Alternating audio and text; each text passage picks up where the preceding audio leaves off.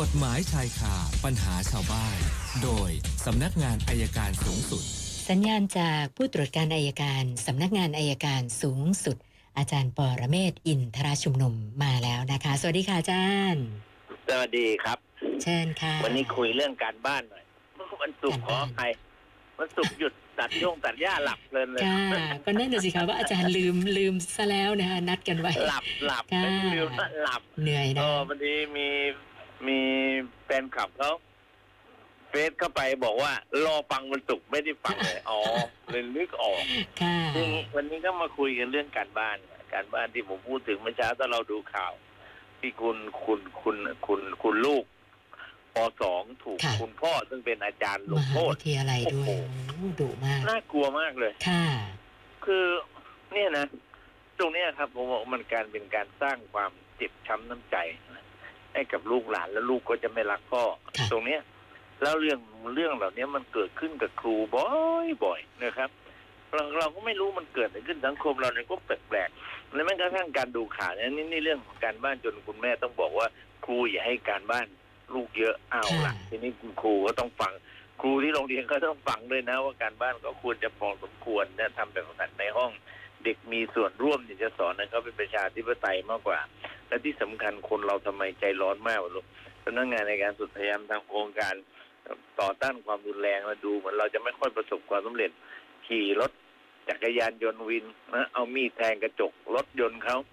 มันเกิดอะไรขึ้นก็ไม่รู้ผมว่าคนเรามันขาดสตินะพอผมดูเรื่องเหล่านี้เพราะผมคิดถึงคอยใครคนใดคนหนึ่งของสวพนะค่ะคุณจิตนะครับ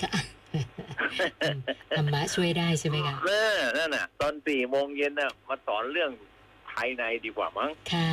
จะค่ะเอาเรื่องอื่นเลย คือให้ระงับยับยับยั้งชั่งใจทำไงคุณจิตนะจะหาข้อมูลเกี่ยวกับบุคคล ความคิดความอะถ้าเราคิดใช้นิดนึงเราได้สติอีกนิดนึงเนี่ยเนี่ยอย่างอย่างที่ผมเคยบอกหรือแม้แต่คุณคุณสุนันท์ลองนึกดูนะบางทีเราคิดไม่ทันจริงๆ คิดไม่ทันเพราะเราไม่ยอมไตร่ตรองนะ คุณเจตนาเนี่ยสอนเยอะมากเลยแต่ว่าพรเนี่ยสอนเยอะแต่เราไม่ใช่ไม่ค่อยได้เอามาดูค่ะผมยกตัวอย่างหมู่บ้านอะไรนะกกกอกเลยฮะ ที่ค่ะน้องชมพู่อ่าคนคนที่ทำให้หมู่บ้านนี้มีที่เป็นที่รู้จัก และทำให้เศรษฐกิจเนี่ยดีขึ้น ค้าขายได้มากขึ้น คนไปมากขึ้น แทนที่จะสร้างอนุสาวรีย์หรือศาลให้น้องชมพู่กลับไปสร้างมังโกอ่ากลับไปสร้างพญานาคค่ะเออโหมันตลกนะ คนที่มีกระตังก็ไปสร้างพญานาคเป็นทนทำไมแทนไม่มาพัฒนาน้องชมพู่นะครับ สร้างเป็นไอ้ไข่เลยก็ยังดีกว่าตั้งเยอะ เนี่ยผมบอกว่าคนเรามันจะคิดไม่ทันพญานาคตรงนั้นที่สร้างมันไม่ได้ให้คุณอะไรกับหมู่บ้านหมู่บ้านนี้เลยเศรษฐกิจคนไม่มีอยูทงยูทูบทั้งหลายเนี่ยทำไมไม่นึกถึงน้องชมพู่หมู่บ้านนี้ดังขึ้นมาได้ คนนี้ร่ำรวยขึ้นมาได้มีกระตังมีที่รู้จักเศรษฐกิจดีขึ้น เพราะการเสียชีวิตของน้องชมพู่ทำไมเราไม่มีอนุสาวรีย์ไว้ให้น้องเขาบ้าง ก็ฝากเป็นข้อคิดนะครับ ได้มีสติกันลุงพลลุงเพลินอะไรลองคิดดูสิที่ได้กันมาทุกวันเนี่ยได้เพราะตัวเองหรือได้เพราะน้องชมพู่ค่ะถ้าเราคิดตรงนี้ออกเนี่ยเราน่าจะทำอะไรเพื่อเด็กคนหนึ่งทำบุญร้อยวันทำบุญสามร้อยวัน ผมว่ามันน่าจะเป็นประโยชน์มากกว่าฝากฝากถึงใครรู้จักลุงพลก็ชมบอกด้วย ฝากด้วยความเคารพนะไม่อย่าไปฝงเพลิดเพลินมากเกินไปเท่านั้นแหละครับคุณสุนันท์ค่ะเชิญครับ วันนี้คำถามเริ่มที่คุณธรรมศักดิ์ค่ะอาจารย์บอกว่าครับลูกชายนะเข้าไปทำงานบริษัทเอกชนแห่งหนึ่งได้ไม่นาน ปรากฏว่ามีอยู่วันหนึ่งนะเข้า Facebook แล้วก็ลืมออกจากระบบนะคะ คือใช้คอมครับที่ทำงาน ปรากฏว่ารุ่นพี่มาเห็นข้อมูล แล้วก็เอาข้อมูลใน Facebook เนี่ยไปพูดอะไรกับคนในบริษัทนะทำให้ลูกเนี่ยมีความเครียด ก็เลยสงสัยว่าไอ้พฤติกรรมของรุ่นพี่แบบนี้เนี่ย เราจะทำอะไรได้บ้างนะคะอาจารย์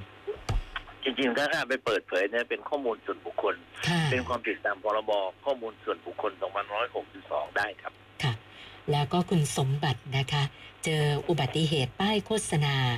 ตกใส่รถ อ๋อไม่ใช่รถเขาเองนะคะ เป็นรถของครับพ่อนะคือคุณครับ สมบัติบอกว่า พ่อขับรถไปแล้วเอ่อป้ายโฆษณาที่ติดอยู่ตรงริมถนนนะปรากฏว่ามันตกลงมาใส่รถ นะก็มีการไปแจ้งความนะคะ แล้วก็ติดต่ออาไปยังเบอร์โทรศัพท์ของหมู่บ้านที่เขาขึ้นป้ายโฆษณา ปรากฏว่าครับไม่รับผิดชอบกับอาจารย์บ่ายเบี่ยงนะโยนไปที่บริษัทที่รับติดตั้งป้ายโฆษณา ก็โทรไปที่บริษัทอีก บริษัทก็ไม่รับอีกเหมือนกันนะคะ เขาบอกว่าเขานี่มีกล้องวงจรปิดเป็นหลักฐานนะคะ ตกลงว่าครับใครต้องรับผิดชอบเลยคะเนี่ย ทั้งคู่อะครับ ทั้งเจ้าทั้งคู่ของเลยป้ายแล้วก็บริษัทนะครับค่ะคือ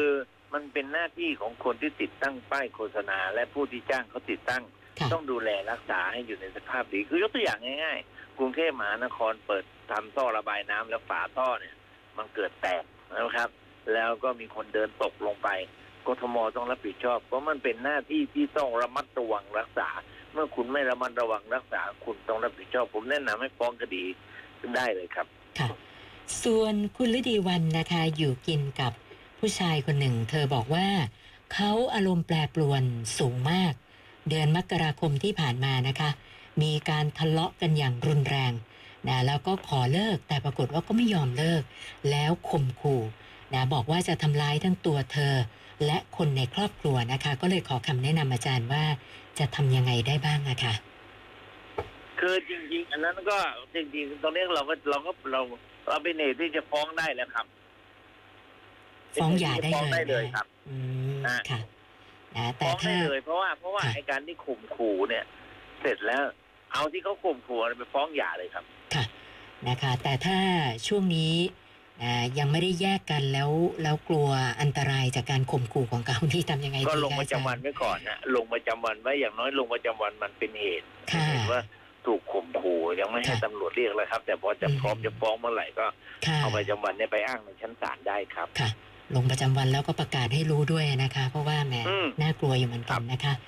ส่วนท่านต่อไปคุณลจนาค่ะ บอกว่ามีญาติมาขอยืมเงินคุณพ่อโอเยอะด้วย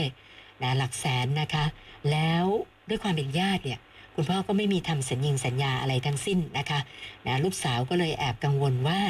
เกิดคุณพ่อเป็นอะไรไปนะแล้วเขายังไม่ได้คืนเงินเนี่ยนะคะ แล้วเขาไม่ยอมคืนขึ้นมาตอนคุณพ่อเสียชีวิตเนี่ยเราจะทำอะไรได้บ้างหรือเปล่าคะอาจารย์ ถ้าไม่มีสัญญาเนี่ยทำอะไรไม่ได้ นอกจากว่าเขาจะเขียนจดหมายหรือทำสัญญาไว้ให้เรา ว่าได้ยืมเงินคุณพ่อไปจริง แล้วเมื่อไหร่จะได้คืนก็แค่นั้นนะครับค่ะถ้าไม่มีทำไม่ได้ทำอะไรไม่ได้จริงๆครับค่ะ คุณอัคคณีบอกว่าลูกชายโดนคนจะมารุมทำร้าย แต่ปรากฏว่าคนที่จะมารุมทำร้ายเนี่ยนะคือจริง ๆแล้วทำร้ายผิดตัว แล้วก็ไม่อืมไม่มีข้อมูลด้วยว่าลูกชายเขาเนี่ยเป็นนักมวยเก่านะคะ ปรากฏว่า มาลุมช่วงที่มาลุมมากันหลายคนเนี่ยนะคะ ลูกชายก็สู้ค่ะ ด้วยความเป็นนักมวยนะคะ เล่นสักคนที่มารุมทำร้ายนี่ต้องหามส่งโรงพยาบาลไปเลยนะคะครับก็เลยสอบถามมาว่า กรณีแบบเนี้ยเราต้องรับผิดชอบค่ารักษาพยาบาลให้คู่กรณีหรือเปล่าอะค่ะอ๋อไม่นะครับ เป็นการป้องกันตัวพอสมควรเกเหตุก็ไม่มีปัญหาอะไรครับ เราไม่ได้เป็นผู้ก่อด้วยครับ ค่ะค่ะแล้ววันนี้เข้ามา 5คำถามสัปดาห์ที่แล้วค้างไว้214 ก็เป็น 219 ค่ะอาจารย์ เดี๋ยวผมนึกได้นิดหนึ่งคุณสุนันท์ขอโทษค่ะ ทีเมื่อกี้บอกที่ว่าสามีข่มขู่อะค่ะ เพื่อนนึกถึงเรื่องของการบ้านวันเนี้ย ค่ะ คุณแม่ไปแจ้งความกับตำรวจ ว่าสามีเนี่ยนะตีลูกเรื่องเรื่องทำการบ้าน ค่ะ แล้วก็ไม่ประสงค์จะอยู่ต่อก็ลงประจำวันไว้ ค่ะ ผมเห็นด้วยนะที่คุณสุนันท์พูดเมื่อกี้ไปแจ้งความเสร็จแล้วก็เรียกค่ะ สามีไปเลยก็ได้ อ่า อันนั้นล็อกดาวน์เลย คุณแตะต้องเธอไม่ได้เลยนะครับค่ะโอค่ะเคสมบูรณ์แบบครับค่ะเท่นี้อาจารย์คบอาจารย์วันนี้คะสวัสดีคขรัอบขออนุญาตเติมอีกหนึ่งค่ะอ้าวได้ครับนะได้มีครับเพิ่มจากคุณทองคำนะคะ บอกว่า วันที่ 12 มกราคมที่ผ่านมา เอาโทรศัพท์มือถือไปจำนำแล้วก็ตกลงกับทางร้านว่า 1 เดือนจะเอาเงินมาถ่ายถอนคืนนะคะ ปรากฏว่าครับพอวันที่ 12 กุมภาพันธ์ที่ผ่านมา ก็ไปตามสัญญานะคะ ปรากฏว่าทางร้านเขาปิดร้าน เนื่องจากว่าเป็นวันตรุษจีนนะคะ อ๋อ พอวันนี้ไปใหม่นะทางร้านบอกอ้าวนี่คุณมาเกินเวลาแล้ว ไม่ยอมให้ถ่ายถอนคืน ก็เลยสอบถามมาว่า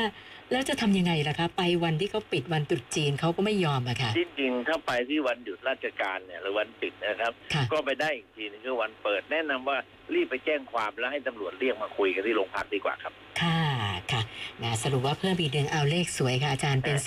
220 พอดีเลยโอนะคะเคครับค่ะอ้าวเดี๋ยวพรุ่งนี้คุยกันใหม่ครับ สวัสวันดีนี้คขรัอบ บคุณมากค่ะ สวัสดีค่ะ อาจารย์ปอระเมศวร์อินทรชุมนุมค่ะ กฎหมายชายคาปัญหาชาวบ้าน โดยสำนักงานอายการสูงสุด